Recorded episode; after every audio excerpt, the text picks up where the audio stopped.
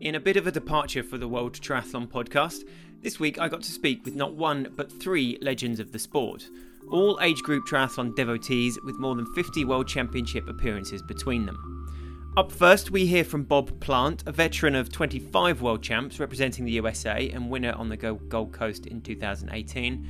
At around the twenty-three minute mark we talk to Australia's Kate Bramley, a World Triathlon and XTERRA champion and coach. And from just after the forty-seven minute mark, Peggy Crome has some brilliant tales to tell from her forty-two World and European Championships for Great Britain. Hope you enjoy the stories. Bob competed in his first World Championships back in nineteen ninety-one in the forty-five to forty-nine age group on the Gold Coast, Australia. That would be the first of three visits to the region, and most triumphantly two years ago when he won his first A G World Triathlon title in the seventy-five to seventy-nine age group.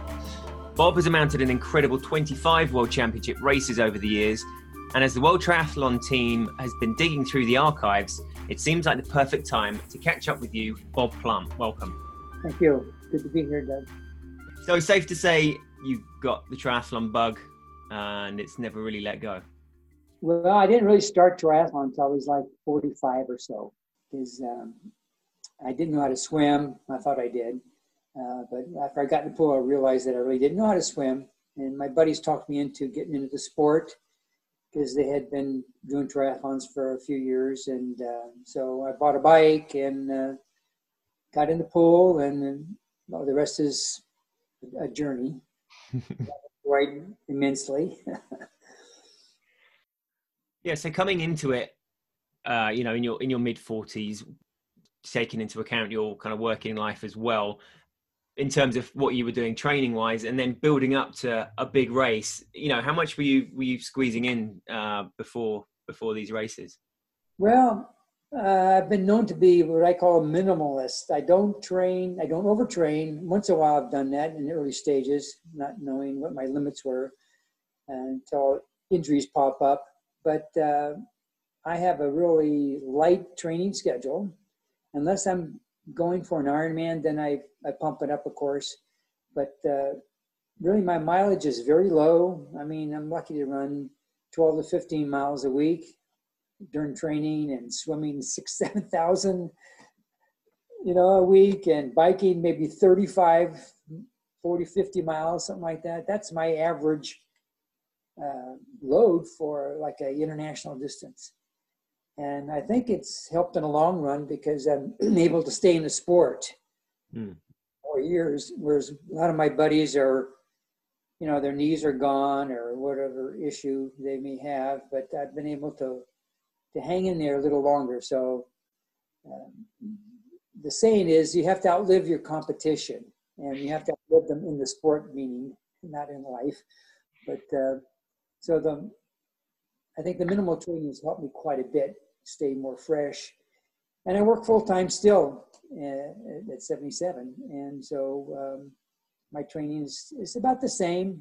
So casting back to uh, you in your early forties, were you somebody that had already like traveled the world a bit and, and seen many of the countries that you were about to get to explore? Or, or was it really triathlon that brought that element to, the, to your life? Well, triathlon really brought that element. Um, I had traveled somewhat. I was, you know, in the Air Force, U S Air Force, so I got to travel in the Pacific and in Asia quite a bit. But yeah, I've been to Europe quite a few times, but triathlon really did it for me. So that was really nice because then I knew it. I had it on my schedule. I'm, I'm going someplace else every year, you know, get to see the world a little bit. So mm. that's been great uh, aspect of triathlon. So had you been to the north of England before Manchester?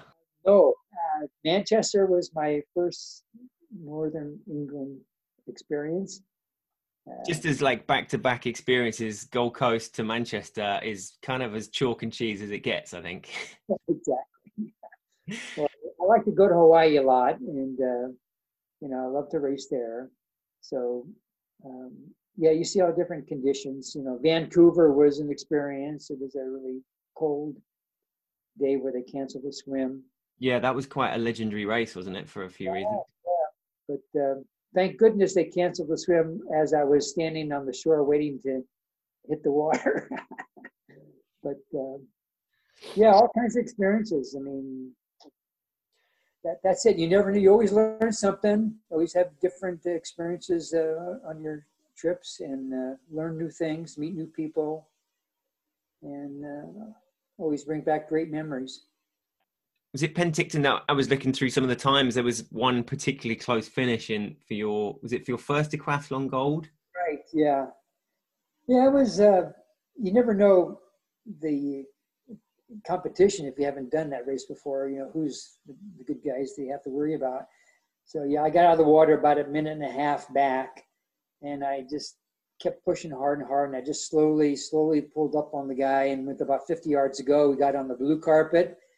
And I have a sprinting background, so I have some fast twitch fibers still left. And uh, I was able to uh, uh, sprint uh, to the finish line ahead of my competitor. So that was very exciting. That was actually, was I think, my first world championship uh, victory. But uh, after coming in second about seven times, it was nice to be first, you know. And to do it like that, it was probably yeah. added like, not again, not again, right? Yeah, that, it just kind of goes to show you, don't ever give up. You know, just keep pushing, because you never know what's going to happen, you know, towards the end of the race. So you just have to keep uh, doing the very best you can, and uh, hope for the best. Or how the other guy's feeling, right? I mean... Well, yeah, a little shocked. It could always just be a couple of yards from blowing up. You just never know. That's right. Would you rather be like uh, just tracking someone in that situation, or just in front? Uh, would I rather be in front or tracking? Uh, well, if I'm coming from behind, I'll, I'll track them, and then, you know, time it, time it just right to, you know, put the final sprint to it, so to speak. And it's usually worked out pretty well. So, but I don't mind running from the front too. You might run a little scared and run maybe a little harder all the way, because you, you don't know where your competition is. Whereas if you're tracking, you can gauge how you feel and how the other competitors look, you know, so you can kind of get a sense on the strategy a little better.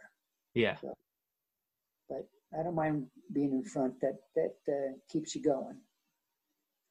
And your first uh, podium was ninety-eight in Lausanne, right? Yes, that's correct. Yeah. And a pretty incredible course, Lake Geneva. And yeah, oh yeah, I love that place. I mean, uh, it's just, the venue is outstanding, and uh, it's always, they put a great, great pre-post party that year. I mean, a huge tents there, and they fed you efficiently, and it was so well done. And uh, this past year, uh, you know, they put another good race on. The swim was a little touch and go because we didn't have wetsuits. And the temperature for us older guys, yeah, it's a little more difficult. And um, yeah, I think it was just barely over the limit for wetsuits. Right. So, uh, the water was a bit nippy, and uh, there was a strong current against you for a lot of the race. And I was in the water so much longer than normal, you know, and unfortunately one of my buddies uh, had a really hard time. He uh, he almost drowned. Uh, last thing he remembers was kind of like going under the water, and then next thing he remembers, he was in a boat. Jeez. So he, the current or like exhaustion or? Uh, it was no, well, both. It was hypothermia. Right. Uh, the four-time world champion. Jeez. So he's no slouch. And uh, so he had a real difficult time, and, and and towards the end of the race, I was I was feeling pretty bad too.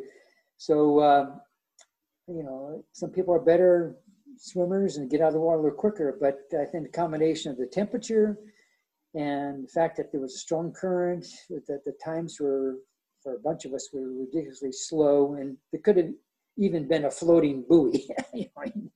But uh, so.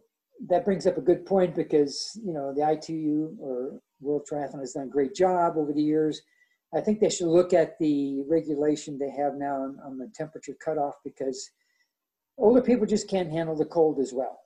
And there's a mammalian reflex that you have in your body. It's a, you know, self-preservation thing. And it doesn't work as well when you're older. So it affects you uh, more with the cold.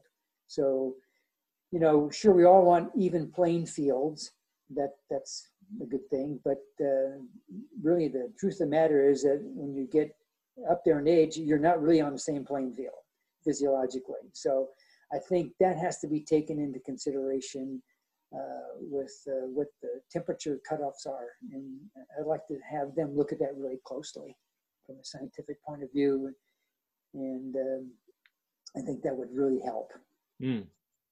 Uh, yeah. That's a, going off on a tangent, but uh, I thought it was... No, it's, it's a very interesting point, I, particularly when I suppose at the moment with Tokyo coming up, the focus is on kind of heat stress and overcoming that. But on the flip side, it's, uh, yeah, and the emphasis now being, again, like considerably more on, on age group racing and, and making that as, as good an experience for all the athletes as, as you can. And obviously, yeah, if you're going to be twenty-five or, or eighty-five, your body, it seems a little bit uh, wrong that you would have the same rules for temperature for, uh, oh, sorry, for um, wetsuit or not. Yeah, and I think it's been talked about, but I don't know if anything is actually transpired or not. But uh, mm. so sometimes it's hard to to change um, thoughts about that and change rules. But uh, I think it's a serious consideration because I think safety of the athletes is the most important thing. Yeah, regardless of what the rules say. I mean, you have to be safe. So um, I'd like to see that changed. Yeah. And I mean, are there other are there other rules that have either come in or that you've either very much welcomed or not been so sure about, or, or ones that you were very happy to see the back of? Well, uh, my disappointment as far as the rules go is the drafting. Coming from a strict, you know, triathlon is an individual sport, in my opinion. Always has been and should be. And I know when they got into the Olympics the, for spectator, you know, issues, they wanted to not have, you know, I mean, allow drafting so, you know, the people can see the packs coming through and all that stuff.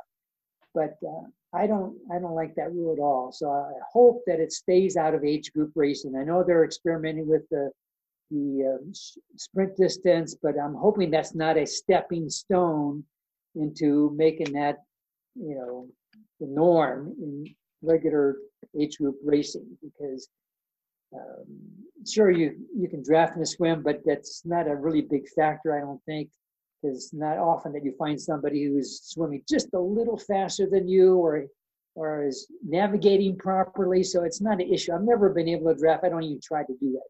And on the bike, you know, you have to follow the rules, and uh, and on the run, you know, drafting is not an issue. I don't know if I get it. I mean, uh, it's it's a minor situation. So um, that bothered me when the drafting came uh, to be. So uh, other than that, you know, I think it's really important that we, we keep an individual sport, because that's what it was to start with, and I think it should stay that way. I think it's the fairest fairest way to, to handle it, because, you know, you might be able to catch somebody's wheel and maybe not. So that's not an equal playing field there. I remember getting passed by somebody in my age group, uh, tagging on to uh, the young young guys, and just dropped me like a, a rock, you know. And I was in a lead, and he just blew by me with hanging on to all these twenty-five-year-olds, you know. And uh, you know, I don't think that. And that wasn't a, a draft legal race. It was. He was drafting illegally, but still, that shows you what drafting can do for you, right? Yeah. So. Uh, well, it was. I mean, it was hugely divisive when it came in, wasn't it? Well, I understand why they did it, and I had discussions with Les McDonald a number of times. Uh, I really like the man a lot. He's a character.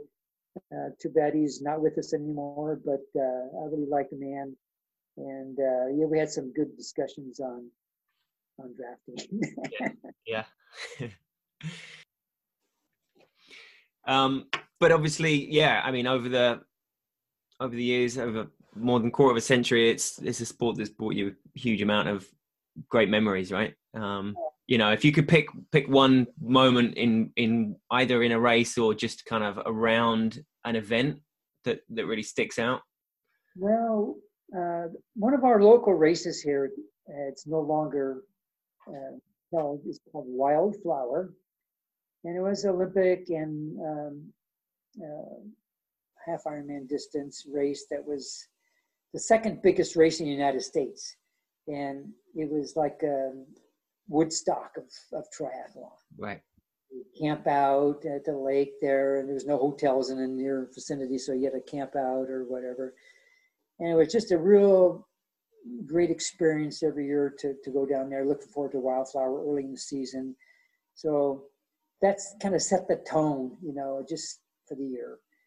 Uh, as far as actual races go, um, I would have to say it was Ironman two years ago uh, when I when I finally won the race. So after being fortunate to to finish on the podium every time I finished, I had never finished number one, and uh, uh, that was probably my highlight of my career so far. Uh, it's just very exciting to be there. It's a special place. Uh, the energy is there. It's hard to turn down the, if you qualify for the race, it's really hard to turn down that qualification entry, you know. But uh, so I think that was that was the race that stands out most. And of course, uh, Gold Coast uh, a few years ago too. That was uh, um, probably one of my best experiences, if not for the uh, international races. Yeah, Gold Coast. Just kind of a, a relief in a way that, okay, uh, I finally uh, kind of reached the top of my sport now. So I, I feel very satisfied that, it, you know, you always try to do your best. And uh, and sometimes it works out. Sometimes, you know, you. I'm happy to finish tenth if I did the best I could that day. You know, where I finished is not super important, is it knowing that I did my best. And I feel very comfortable with that. I'm happy for my friends who beat me. They had a great race. That's that's that's super. I, I don't have any ill feelings of, oh, you know, this guy beat me kind of thing. You know? It's just all part of the game.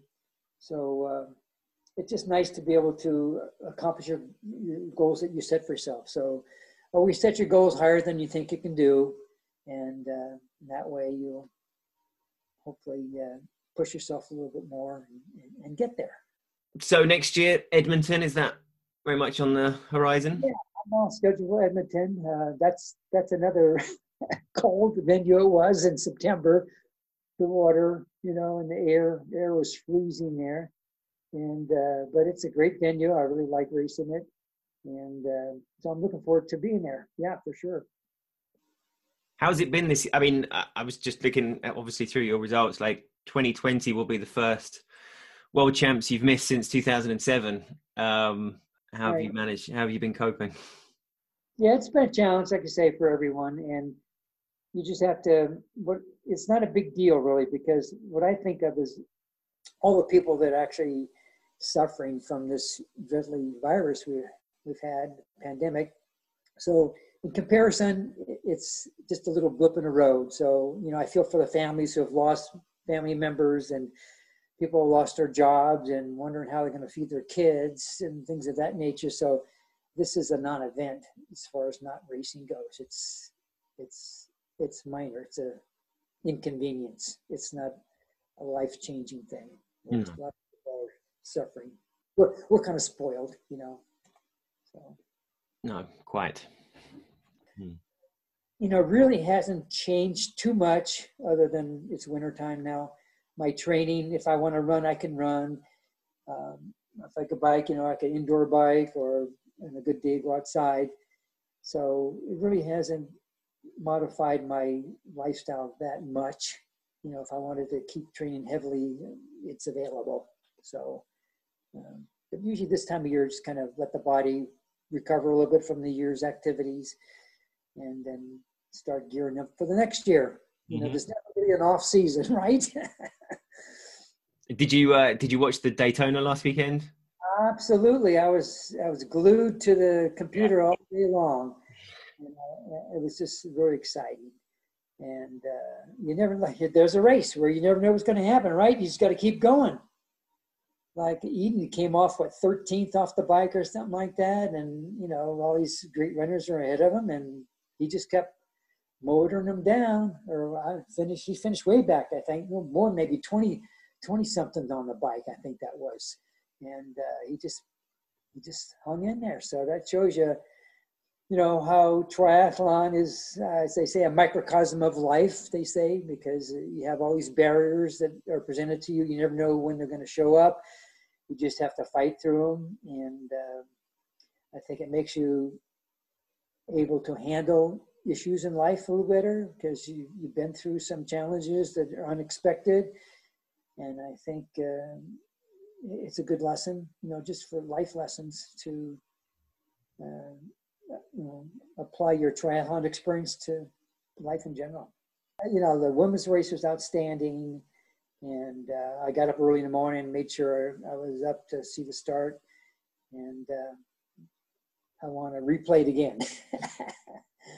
So, yeah, it was too bad about Alistair, but uh, gee, you know, I saw him at the Olympic Games in London, so Ew. men's triathlon, that was exciting. Yeah, what an event, huh? Yeah, very, very nice. So I was glad to get back to London for a world championship there. I think it was two thousand thirteen, maybe, something like that. Mm. Yeah. How would you fancy racing in a circuit like Daytona, though? Well, you know, it's funny because um, people say, well, oh, did you have a great time out there? You know, it's, the scenery was beautiful in this race, and you're going to run into the redwoods and all that stuff. And I go, no, really, I didn't pay much attention to that. I was just honkering down and focusing on the race, you know. And so you adapt to whatever situation presents, you know, you, you adapt to uh, the race course, and you, you don't think about it. You just do it, you know. But yeah, I can see where it'd be a little difficult on people who are not used to being down in that aero position for a couple hours at a time and hammering as hard as they can, not getting a break. So mm-hmm. I can see where that could be an issue on, on that kind of particular course. It's nice to have a variety of things. I, I don't like a flat course because you can't get away from people, you know, on the bike. That's why it's exciting, because every race venue is different. Yeah, no, it was great to see something so yeah. so. like new, so different, wasn't it? They did a good job. Yeah. Well, Bob, it's been an absolute pleasure talking to you. Thank you so much for your time. Oh, great. I appreciate uh, the opportunity to discuss everything with you. And uh, I think I covered all the things I wanted to maybe mention. Well, I just want to put a shout out for U S A T. They do a super job helping us uh, make our day, and uh, World Triathlon.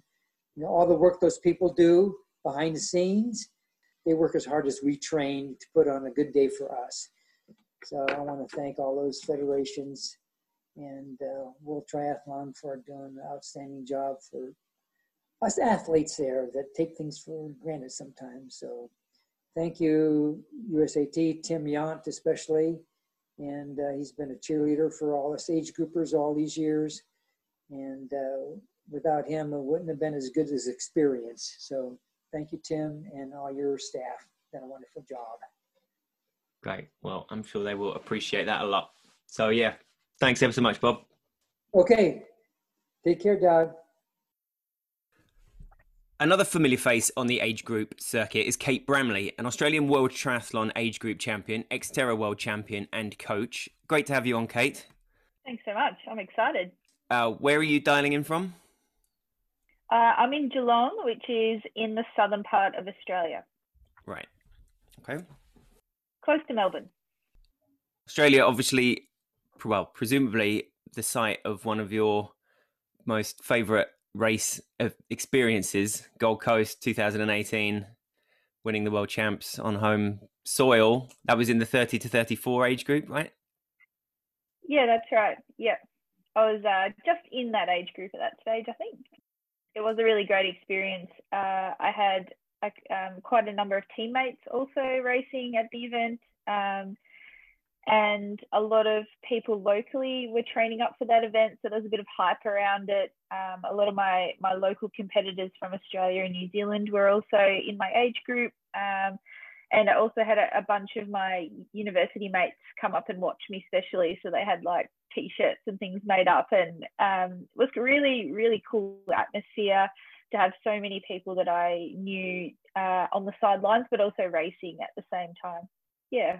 Great. Because obviously, uh, you know, a lot of the people listening will be kind of seasoned age groupers. There'll be some that are, you know, just maybe taking up triathlon for the first time. Um, so, you know, I want to get into the details where you're coming from as far as, like, you know, those first races and what can presumably be quite an intimidating, not atmosphere around the races, but but for yourself, right? The transferring from a kind of amateur training group to those those first events. Um, do you remember back to that to that time, like the, the, those first races, and and how you were feeling, and, you know, just to go from from that stage to doing two races within three days on home soil, becoming a world champion? You know, it's it's quite a journey. Yeah, um, no, I definitely remember my first triathlon event. I I often recount the story to my athletes that I coach here in Geelong, um, just, I guess, to to give them that experience as well. So um, we have a quite a big Ironman event, um, which is a half Ironman distance here in Geelong. Um, and at that stage, it had quite a number of beginner and short distance events associated with it. So um, really big, really big event, really big hype around it. But there was a beginner triathlon in that race. Um, and I thought, what better time to do my first triathlon than in my hometown on, um, you know, local roads and things like that. So I was on a mountain bike. Um, I grew up as a, a swimmer, just a, a very local level swimmer, sort of um, really only competing in my region. Um, so I was really co- quite confident with the swim, but had no idea about really anything else. And I had probably two weeks, three weeks of triathlon training sort of under my belt at that stage. Um, so still very fresh to the sport. And I remember getting out of the water in first position in front of the entire beginner triathlon field and thought I was pretty good, um, only to be passed very quickly on um, knobbly tyre. Uh, well, I had the knobbly tyres on a mountain bike, and everyone else was whizzing past me on, you know, road bikes and things like that. And I was getting more and more frustrated as the event went on. And um, I actually quite knew quite a number of people racing ag- alongside me, and they gave me um, a bit of a kick along as I was riding, and just sort of I wasn't going anywhere fast. And um, I made it off the bike, got out onto the run, and I just remember complaining the entire time, going, where is the turnaround? I've had enough. This is so long. Um, and, you know, got to the finish line, but was completely stoked. I was so happy to have finished. And um, I think within the next two weeks, I went out and dropped three thousand Aussie dollars on a road bike because I thought, well, there's no chance that um, I'm going to have that many people pass me again on the bike. I just... I, I guess I fell in love with the sport from that moment. But um, yeah, to tell people that I started on a mountain bike in a beginner triathlon often makes them feel a little bit better about their journey as well. Despite then two weeks later spending three grand on a, on a road bike. Yeah, I um, yeah, that's right. And look, you know, I I didn't spend heaps of money straight away. I I bought things really cheaply. I certainly don't recommend that people go out and drop thousands of dollars on a new bike straight away. Um, but I, I guess I was quite young and I had just started full-time work, so I had a bit of money to burn and thought, well, why not? Um, I'm going to give this this sport a go for, you know, I gave myself like twelve, eighteen months to just have a bit of fun with it. Um, and yeah, it got away from me. Nine, eight years later. And it's worth, I suppose, pointing out, you know, it is when you see all those bikes racked up at an age group race where there's hundreds and hundreds of athletes and you see literally all kinds from the very top to the very bottom, don't you? It's, you know, nobody should ever feel self-conscious or, or worried about what kind of kit they've got, really, because nobody's paying the blindest bit of notice because everyone's just on their own little journey. And um... yeah, one hundred percent. Yeah. Um, and I love the... I love triathlon for the fact that you can stand on the start line and look across at the field and you really can't guess who's going to be the fastest on the day. Like, there are people of all shapes and sizes, and um, people that look really fit just might be really terrible swimmers, or uh, they might have a mountain bike that doesn't go very fast, or they might not have done much running training, but they're out there giving it a go. And um, I think it's a sport that really rewards um, people that spend a bit of time learning it and and training um, consistently, I guess, season to season, rather than just sort of zero to hero in a couple of months. Yeah. And the same could be true instead of elites on a world champ start list, right? You look along that line and you've got like shoulders like bookcases, you got kind of really slender people. And again, you know, it's all shapes and sizes. And, and as a coach, then that must be quite a nice thing for, for you to know that whoever's coming your way, you could convert them into a decent triathlete, right? You can't just, you're not going to look at someone and be like, yeah, this isn't going to happen, unfortunately. Yeah, for sure. And um, I love, like, particularly the people that I coach, I they often come from a wide variety of backgrounds. So some of them have not had any sporting experiences as youngsters, or um, they might be coming into the sport in their twenties. I've had people come into triathlon in their fifties or sixties, and um, they might have done swimming, cycling or running in the past, but they also might have played team sports. Um, So everyone's coming to the sport with a, a different background and a different level of knowledge of triathlon and of sport and athletes and and the human body and, and all those sorts of things. And when you start to share your journey, they also open up about their experiences. And that, as a coach, really helps me sort of direct them down the right path. Having friends competing in two thousand twelve, then obviously London Olympics, and knowing that the world champs the next year was going to be in London as well. Did that all kind of play into it? Yeah, no, I've always, um, I've always followed sport, and I've always followed triathlon. Um, it, it was so popular in Australia in, in the nineties and early two thousands. Um, Australia had a lot of success. Um, I had a few local mentors. Um, my P E teacher actually in my final years of school was a triathlete, um, and he, He used to talk about it so much and and really promoted me into the sport. Um, I was in the relay team when I was in year twelve, our final year. So I had a little bit of a taste of it, and I've always followed um, Australia in international sporting competitions. So the whole thing really appealed to me. And to be honest with you, I wanted to travel. I wanted to go to Europe. I'd never, I'd never been before. I was twenty-four at the time. Um, And that was going to be my my European trip, uh, going over to compete in London. And then um, I booked a, a five-week holiday afterwards. So um, the whole thing had this really great appeal to me. Um, and I was super motivated to, to qualify for the event, and then sort of had to endure another six months of training in the bitter winter cold to actually prepare for the event. But, um, you know, I got it done and, and had a great time doing it. Mm-hmm. Yeah. And did the did the aquathlon in London as well, right? Um, was that a case of, yeah. you know, well, I'm going to be there, I might as well get my money's worth, get, get the races yeah, done? Yeah, it definitely was. Yeah, it was. I actually got really sick on the trip over, and I was I was in bed the week before the event, and mm. I thought, oh my goodness, I'm at a world championships, I've got an Australian suit on. It was a really big deal for me. Um, And I was I was incredibly sick, and I really shouldn't have raced or competed, but I'd come all that way, and there was no way I was going to miss it. And yeah, I think it was really cold that day that we did the aquathon in Hyde Park, and almost certainly. I, I actually think they they um, they shortened the swim, I think, at some point, or even in the Olympic distance they shortened the swim. Um, and I had a chest infection. I just remember feeling terrible, and it was so cold, um, but. Uh, by the end of the race, I was like, yep, cool. I'm going to come back next year and do this so much better and prepare better. And I want to climb up the rankings, and I want to get a medal. And it just snowballed, yeah, from that event. And it's certainly not something that obviously, you know, everyone turning their hand to becoming an age grouper will, will achieve. But that, like you said, pulling on that Australian suit for the first time, or being handed it, and then, you know, that must be an incredible feeling.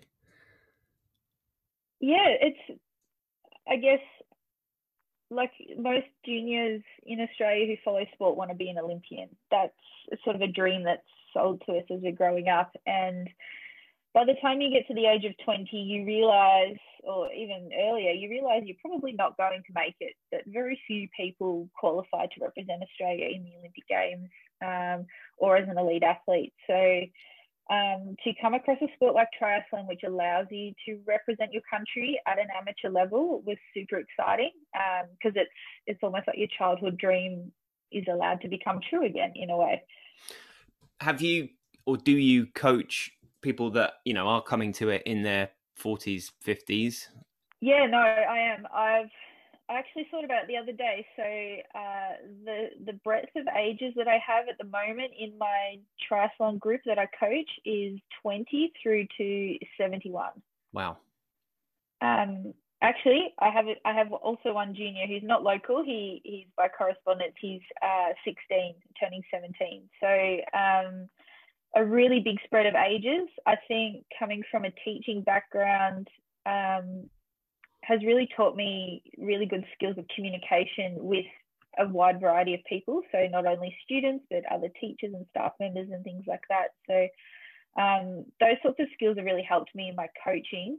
Um, but I do love the fact that the other day I had a beginner twenty year old um, young female triathlete who was on her first group ride, and she was next to my seventy plus year old um, male who has, has done so many races and had so many experiences in the sport. And I just thought, wow, how cool is that? Like, how many opportunities do you have for a new twenty year old to um, join a sport and, and be somewhat mentored by somebody who's in their seventies, who has so much life experience as well as triathlon experience in the same riding bunch?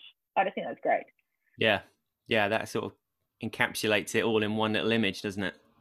Yeah. Yeah, and I, I really did. I sat back in the bunch and I thought, that's so cool. I don't need to say a word. Like, I'm just going to let them talk and and feed off each other. And I think that's the beauty of of having a your own business or your own coach, uh, so your own coaching group, or those little small groups of triathletes that, you know, they inherently develop in towns that are really conducive to the sport, I guess. I think as a, like if I put my coach hat on, the people that come to the sport are largely coming for the lifestyle. They're coming for the fitness benefits. They want to meet like-minded people. Um, they want to improve their skills, and, you know, they want to be able to go to a local event and have a good time. That's, it's really, that's the large participation base of, of triathletes. Um, You do have that small percentage in the group that do want to represent Australia. Um, and, you know, it's it's a matter of you as a coach to help them balance that with their, their other their other life. They've got work, they've got family commitments, social commitments. It's, you know, it is it is its own sport, but it's really three disciplines. And my job as a coach is to make it fit and to make it still enjoyable and fun for them to achieve what they want, but make sure it um, doesn't impact on other areas of their life. Mm. You know, considering the, the upheaval of last year and the kind of lack of race opportunities and things, it seems like a lot of top level athletes have, have really taken advantage of a rare bit of downtime to to sort of dial it back and just keep, you know, obviously keep that consistency going, but not enjoying not having to kind of set themselves constant targets and so on. And um it'd be interesting to see what effect that has on the athletes when they, when it comes back to racing and, and, you know, kind of recharging that hunger must be the case in, for a lot of them, um, just to be able to come back and be like, okay, so January's ticked round again, and feeling like they can definitely attack the year. Yeah, for sure. Um, so uh...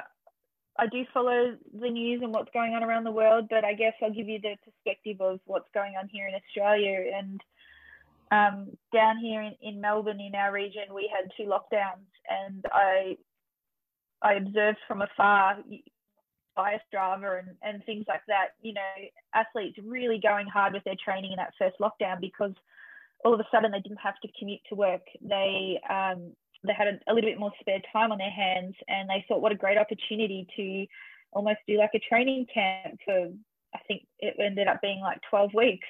And uh, we saw a lot of people burn out really quickly, really early. Um, we did have a second lockdown down here in Melbourne, and people were a lot more conservative. A lot of people had burnt out. They, it, it did help that we were in the depths of winter by then. So uh, not many people were as keen to get outside. Um, And during that time, I just turned back to my athletes and I said, you know what, we need to just have fun with this. We, we're, we're still training for triathlon, but there's there's no events in the foreseeable future for us. And this is going back last year. So um, it was more a matter of finding that one person that we were allowed to train with and and meeting up with them and, you know, using it as a social outing. Um, I made sure I got around to as many athletes as I could see in that time. Um, obviously with all of the, the COVID safe restrictions and distancing and things like that, but we were allowed to train with one other person. So where possible, I would go out for a bike ride with, with all of my athletes, you know, individually or a run or, or whatever. Um, or, or sometimes it was just meeting up for a coffee in a mutual location. Um, so really we kept it pretty low key, as I did with my own training. I had no opportunities to travel after February. Um, most of my key events are international events in, in the XTERRA circuit. Um, so all of them were cancelled, and, you know, Maui was my goal in November, and I, I couldn't go. Um, ultimately, I ended up injured at the start of the year as well. So the, the whole scenario last year meant that I, I didn't do much training at all. I did a, lot, a few bike Ks, um, but I re- really just had fun with it. Um, yeah. Just helped out my athletes, and it was all social training. So um, to flip it back to, I guess, that international level and World Triathlon and things like that, um, it will be interesting to see how everyone goes. Um, everyone's going to be in different environments. They might not be in their usual training squad that they've been in. They might be training on their own a bit more. Um, there, a lot of people have ultimately been stuck in the same location for a long period of time. Um, so... depending on how the, the season pans out, even travel is going to be really tricky. So at the moment, Australians are going to find it super difficult to travel anywhere. Um, our borders are essentially closed, um, still to New Zealand as well. So if they, is there guess, any indication of a sort of timeline on that? Or I suppose they can't be at the moment because nobody knows what, what the next week holds, let alone the next sort of month or so. Yeah, there's a lot of talk with the trans-Tasman bubble between Australia and New Zealand. Um, they were hoping it'd be sooner rather than later, but I think good opportunity um, to like not... reopen that sporting rivalry to the max and just be like, right, we're going to go head to head in pretty much everything we can. Yeah, and um, I think it's on its way. I I know that it's it's in the headlines at the moment. I don't think they have a definitive date. I would say it's still a couple of months away rather than weeks. Mm. Um, It, it, I guess we'll see. It's a forever changing environment, but um, we had our first event here in Melbourne uh, just on the weekend, and it was it was actually really great just to see everyone out and about, um, and it was kind of refreshing for people to race without huge expectations. Everyone was just so excited to be racing um, and to see people they hadn't seen for a long time, like their competitors or athletes that, you know, travel to come to this event that they hadn't seen for twelve months. So it was nice with that, having that atmosphere. I mean, you've raced with, I mean, on mixed relay teams and so on with the likes of Charlotte McShane and, and Tamsin Monaville, is that right?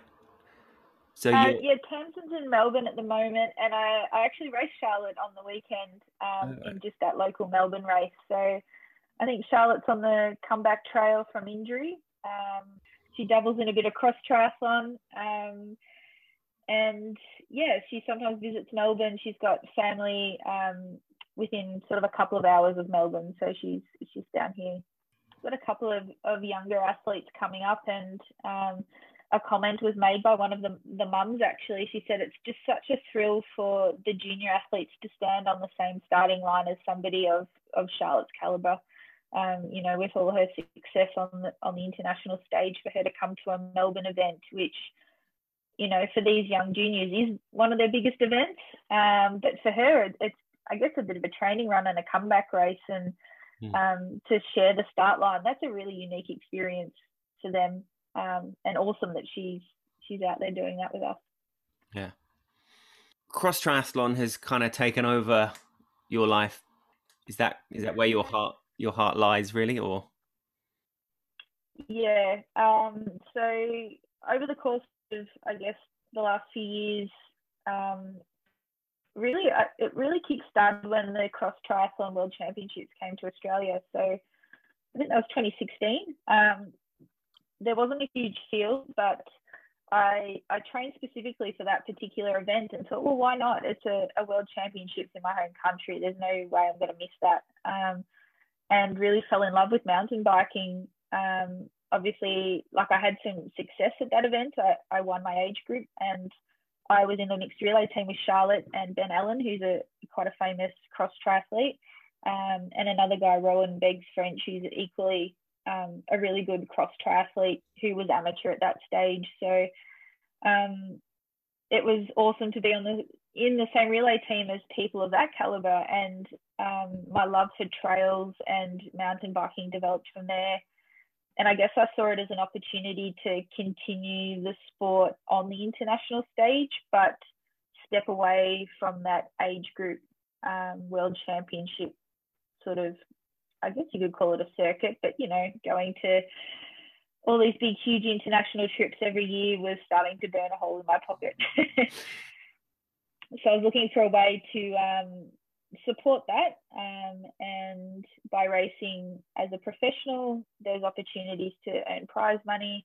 There's also opportunities for me to um, develop in the sport still, so to learn new skills, meet new people, travel to new places, all of which really started to appeal to me after I had done, or I'm going to say four, four or five years of um, amateur world camps. So yeah, just to be able to dust really. off that mountain bike for the first time since two thousand twelve when you got the the new road bike in. Yeah. uh, I did upgrade the bike. Well, uh, thanks ever so much for for coming on, taking the time. Thank you, Doug. I appreciate the opportunity. It's not often you get to reflect on your own triathlon journey, I guess, quite like this. You know, what are your next events? What's on the on the schedule? Is there a schedule? Um, uh, there is. XTERRA's released a, an Asia Pacific tour schedule. Um, I was really hoping to do that circuit. Um, I don't think that'll happen given the current situation here in Australia. Um, my eyes are still set on the XTERRA World Championships in Maui in November. So hopefully by then we can travel. Um, but we'll see, I guess. All right.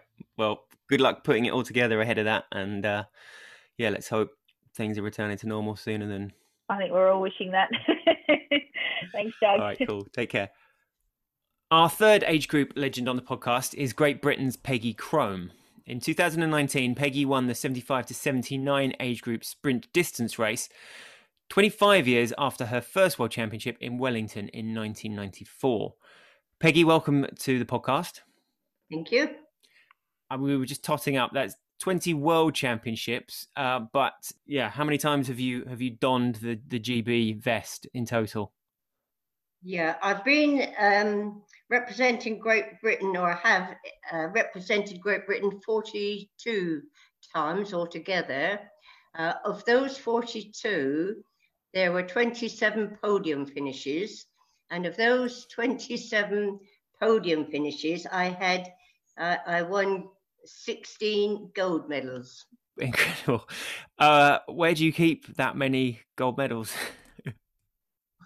Well, as I speak, there's a pile of ribbons in the corner of my room. I think it's time I sorted them out a bit and put them in um, sort of some sort of prestigious order. So I, I am afraid to say, when you get as to my age, you um, you sort of you just get to a stage where you think, what do I do with them all, you know? Yeah. But um, I'm yeah, sure. I'm going to sort them out so that I have my world um, world medals, then maybe Europeans, and then I've done a few um, seventy point three Ironman uh, events as well, which don't come into this equation right yeah. now. But um, yeah, I, I'm going to.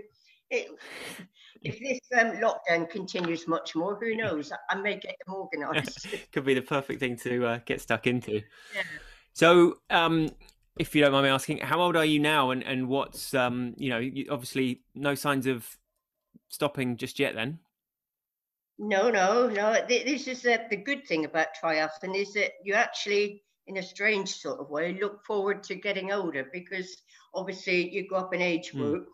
and, and your best years are, especially as you get older, uh, your best years are when you're up in a new age group. Yeah. So, um, yeah, like when I went up to seventy-five, I won the Worlds, and then the following year I won the Worlds again. Now, because twenty twenty, because of the COVID um, virus, there were no competitions. So I have in my head been world champion now three years in a row for the last three. Yeah. But um, next year, uh, hopefully, um, no, I'm saying next year, this yeah. year, um, yeah, the Worlds are going to be in Bermuda. So I should be competing there, but um, highly unlikely that I shall get another gold there. But, you know, I'm in it to take part and, and to do my best. So we'll see how it goes.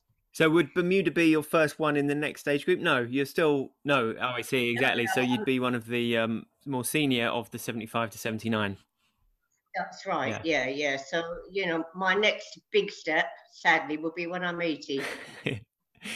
um, uh, well, yeah, suffice to say, it's taken you to some pretty incredible places then. Um, what what was it in nineteen ninety-four that got you into that first event? You know, what was your sport background at um, that time?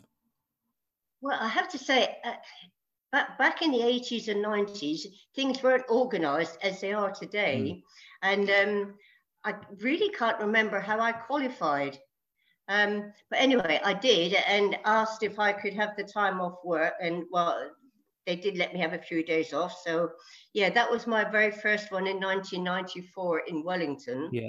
And um, that was quite an eye-opener for me, because most of what I'd done before that were nice, kind, friendly little local events, you know, in Devon, Somerset, and wherever.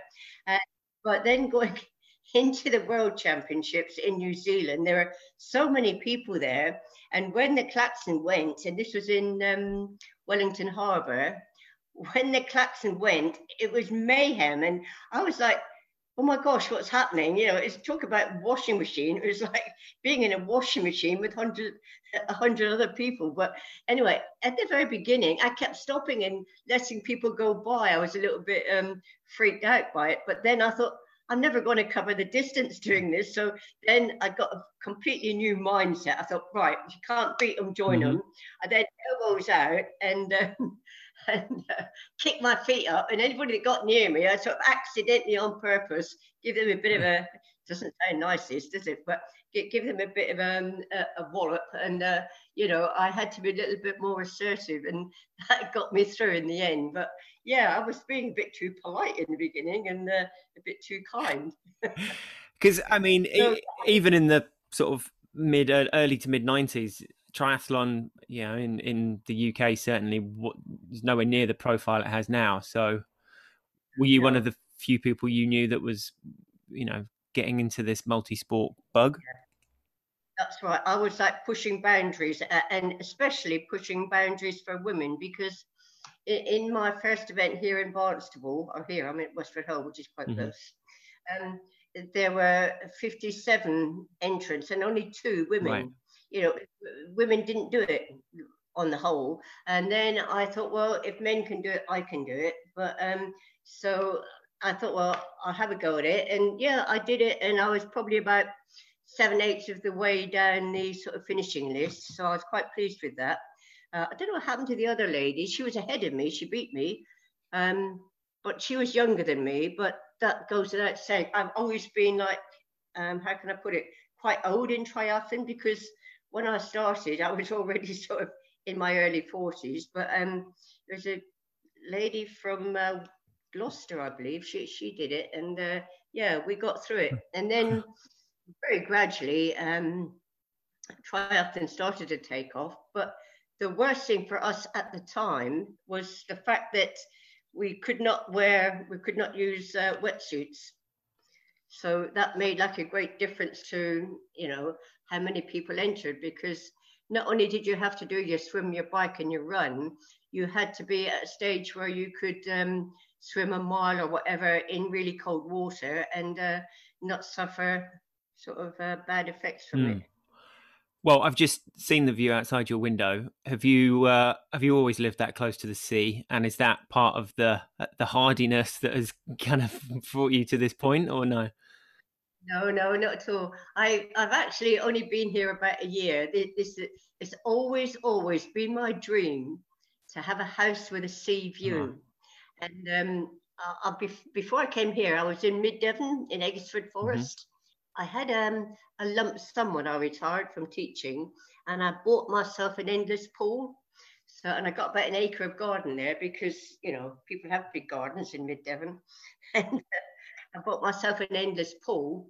And uh, with nearly all my training in the endless pool, instead of measuring distance, I would count what I called right armers, how many right armers I did per two hundred fifty meters. And oh, all the time, even when I was doing um, seventy point three uh, triathlon, I'd worked out in my head how many right armers. It was, um, it's uh, one hundred fifty right armers per two hundred fifty meters, which is not really very good, but it, it worked for me. And then, like for it's like a pioneering technique. Have you shared yeah, this with yeah, anyone? It was, yeah, and and. My, My coach, Penny Rother, she, it was a whole new ball game for her, because instead of giving me distances to do, she would say, X number of right armers doing this, Y number of right armers doing something else. It was a, uh, it was quite, quite strange, really. But even now, and actually, it's not a bad thing for anybody to do. If, if you're in a triathlon and you're, you're doing, say, you know, one point five K or whatever, um, if... it helps to keep you in a good even rhythm, and it also tells you exactly where you are, because say as soon as the klaxon goes, instead of panicking, you just like start counting in your head, one, two, and you get into that nice even rhythm. And then, do you see what I mean? Like for, um, let's say, fifteen hundred meters, I would have to do six sets of one hundred fifty right armers. Yeah. Then uh, most of the time uh, I could tell exactly, you know, where I was in in the um, in the whole distance, so that was quite good. Yeah, and quite reassuring if you've got, you know, no matter what's going on around you, you're just constantly ticking over those numbers. You sort That's of right. yeah, yeah, keeps you. Yeah, yeah. Wow. Sorry, um, I, I, I'm really bad at that. Probably gone off the original question. What was it? No, I've got no idea myself. I mean, it's fine. We're just having a chat. It's lovely. Oh, yeah, well, no, you were just talking about like the early days. I suppose, yeah. What was it, you know, when you were in your forties, uh, why?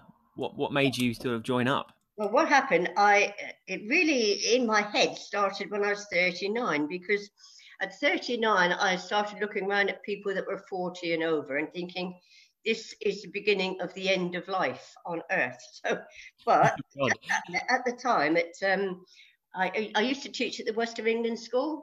There's mm-hmm. a guy there who used to run marathons, and we were all in awe of him, Ian Snedden. And I was, at the time, smoked like a train.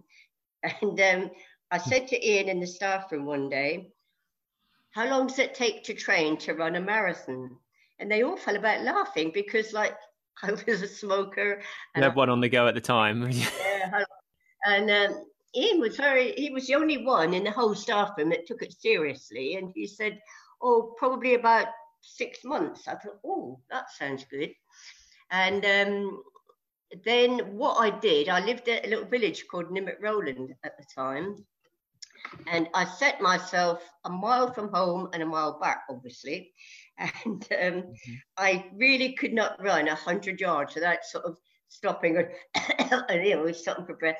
But I stuck with it. And that first uh, sort of two miles then, I would like jog and uh, then walk and then jog and walk. And then it really, really took two or three months before I could run two miles. But then, because in the meantime, I'd also stopped smoking, the graph sort of um, suddenly went up and up in leaps and bounds. I could do two miles and then three and then four, and so it went on.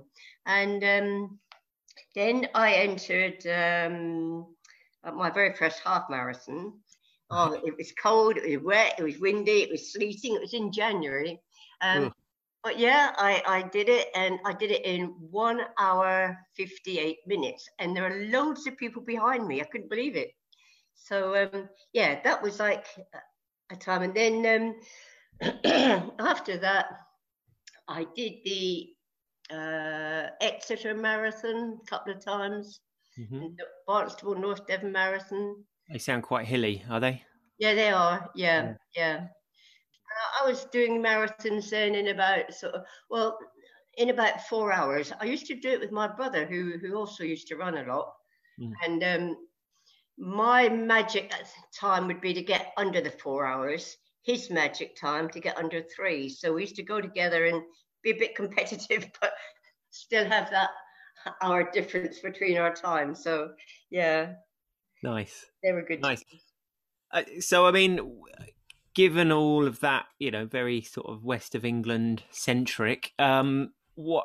Why did you choose Wellington as your first World Sorry. Championships? Like, because I was still, I was still working then, still teaching, and very often, you know, World Championships came like in the middle of a term, and I couldn't do it. And I can't remember which is the second one without looking at back at my list of things. But um, then eventually, sort of like later in nineteen ninety, beginning of two thousands, um, they became, I think a lot of it was actually going back, was to do with wetsuits. When we could wear wetsuits, lots of people came into it. Mm. And um, yeah, then I went to, um, I did uh, Australia.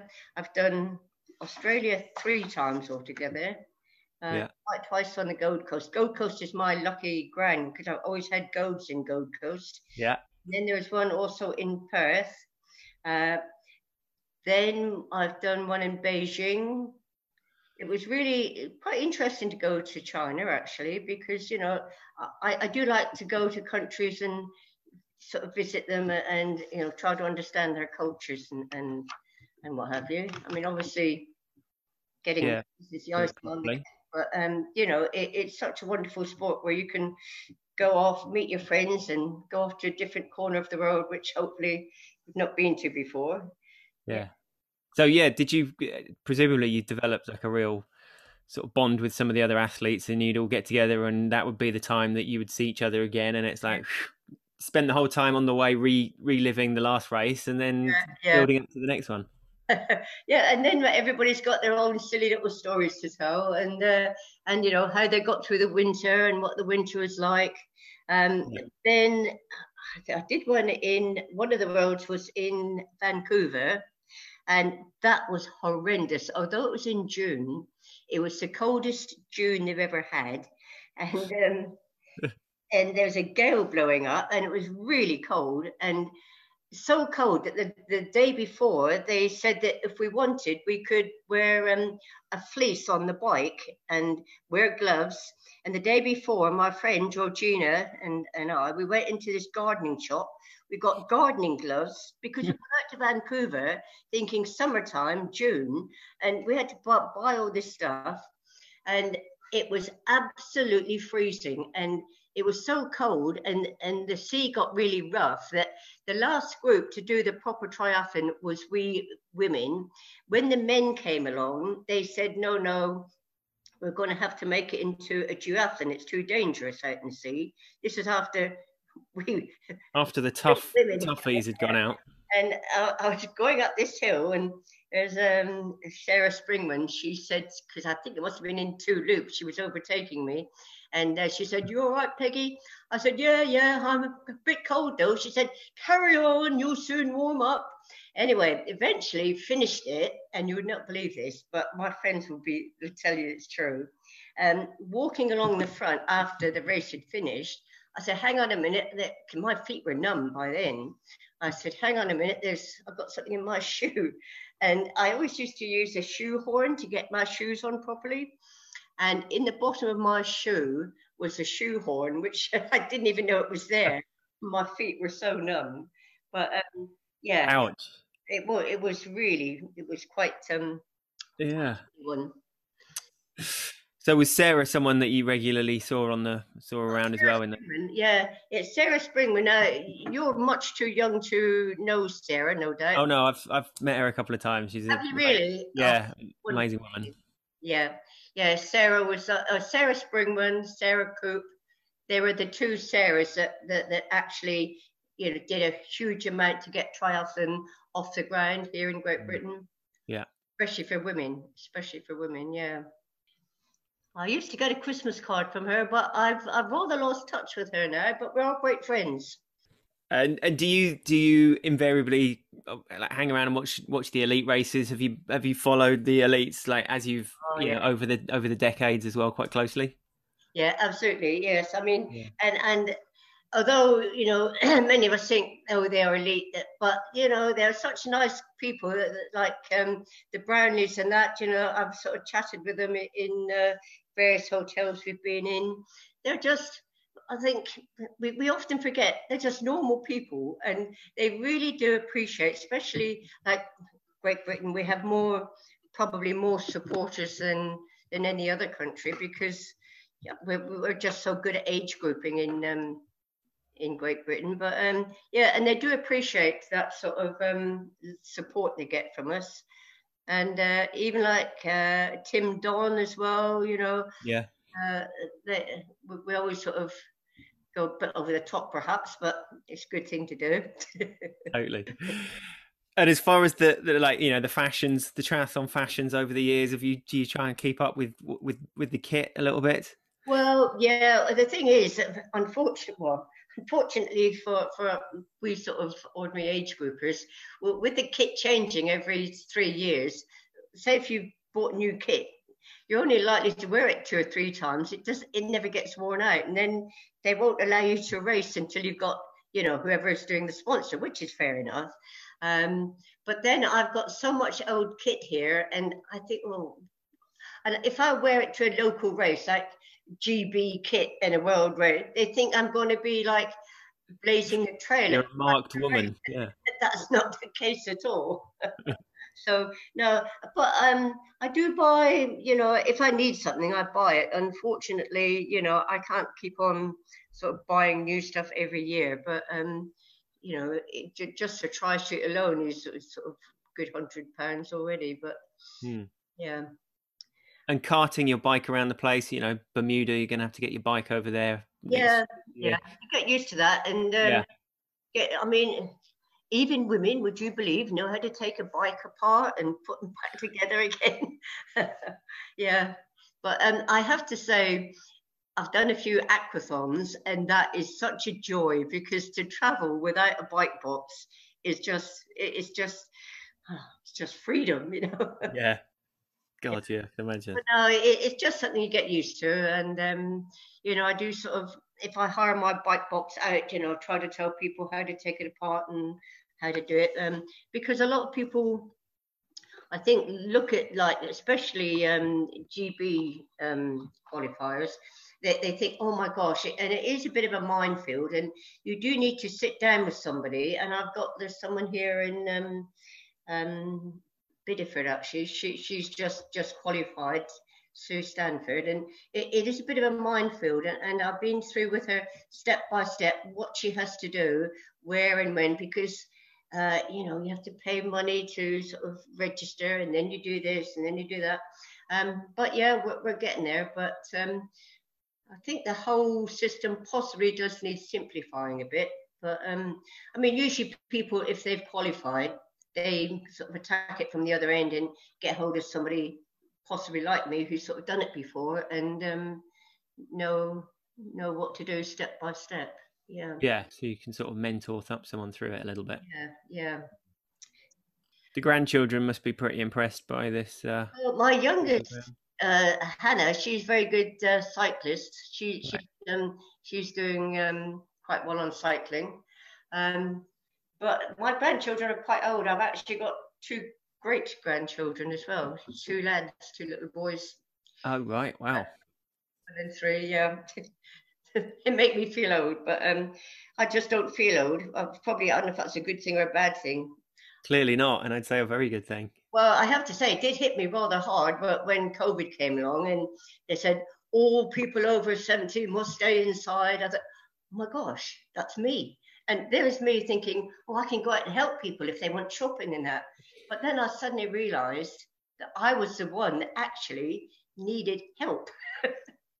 At least on paper. yeah, yeah, yeah, sure. Well, hopefully see you for a cup of tea in Bermuda. Yeah, yeah, sure. I'll um, I'll carry on with my training in the meantime. My my coach, Penny Rother, she's great, actually, because um, she sends me my little training schedule. And she's actually retired, well, just recently retired doctor. So she's an ideal coach for me because she's obviously sort of sixty-ish, whatever. And, um, you know, any injuries I get, I just run them by her. And, uh, yeah, she's very supportive and almost understands what old people need, you know, for, you know, which is actually quite important. It's not to sort of, you know, train hard every day, but, you know, just to... Um, maybe have an extra day's rest and things like that. Mm. Casting back to that July, August leading up to Lausanne, what were you putting in during a week? What was a, you know, a, a peak week? I honestly can't tell you that because I would just, I mean, it's not, if you'd asked me when I was training for Ironman seventy point three, I could have told you how many miles, but you see, with the sprint and standard distance, it's more, well, to my mind, it's more about quality than actual distance. Mm-hmm. And um, especially for older people, it, it's not about putting in what I would call rubbish miles. It's more about putting in quality workouts. Mm. Um, so, yeah, hard to, I really couldn't answer it sensibly. I mean, I think. No, but I, but I mean, you'd be going to the pool like a couple of times a week. Yeah, yeah, that's right. Well, very roughly, I would be doing uh, two pool swims and a sea swim. Uh, and then I'd be running three times a week, cycling three times a week. Uh, and then yeah. uh, usually one of those would be a brick session where, um, in fact, one of the workouts Penny would give me would be uh, so long on the bike, off that, go for a run, back on the bike, go for a run, and just keep sort of alternating bike run, bike run, bike run, which they were pretty um they're pretty tough. Mm. But um yeah, yeah they're, they're good things to do just to um to get you, because so often, especially, you know, on a longer one with the triathlon, you, you must know what it's like. You get off the bike and you you try to run and you think you've picked up somebody else's legs, don't you? Yeah. Actually, these days I'd be quite glad to pick up somebody else's thing, but that's another story. Love it. Great stuff from Peggy, rounding off three heroes of the sport to keep an eye out for if you're heading to Bermuda in mid-October or Edmonton in mid-August this year for the World Triathlon Age Group Championships. All going well, next week we should have a special edition with the Falcon himself, New Zealand's Hayden Wild. Thanks for listening.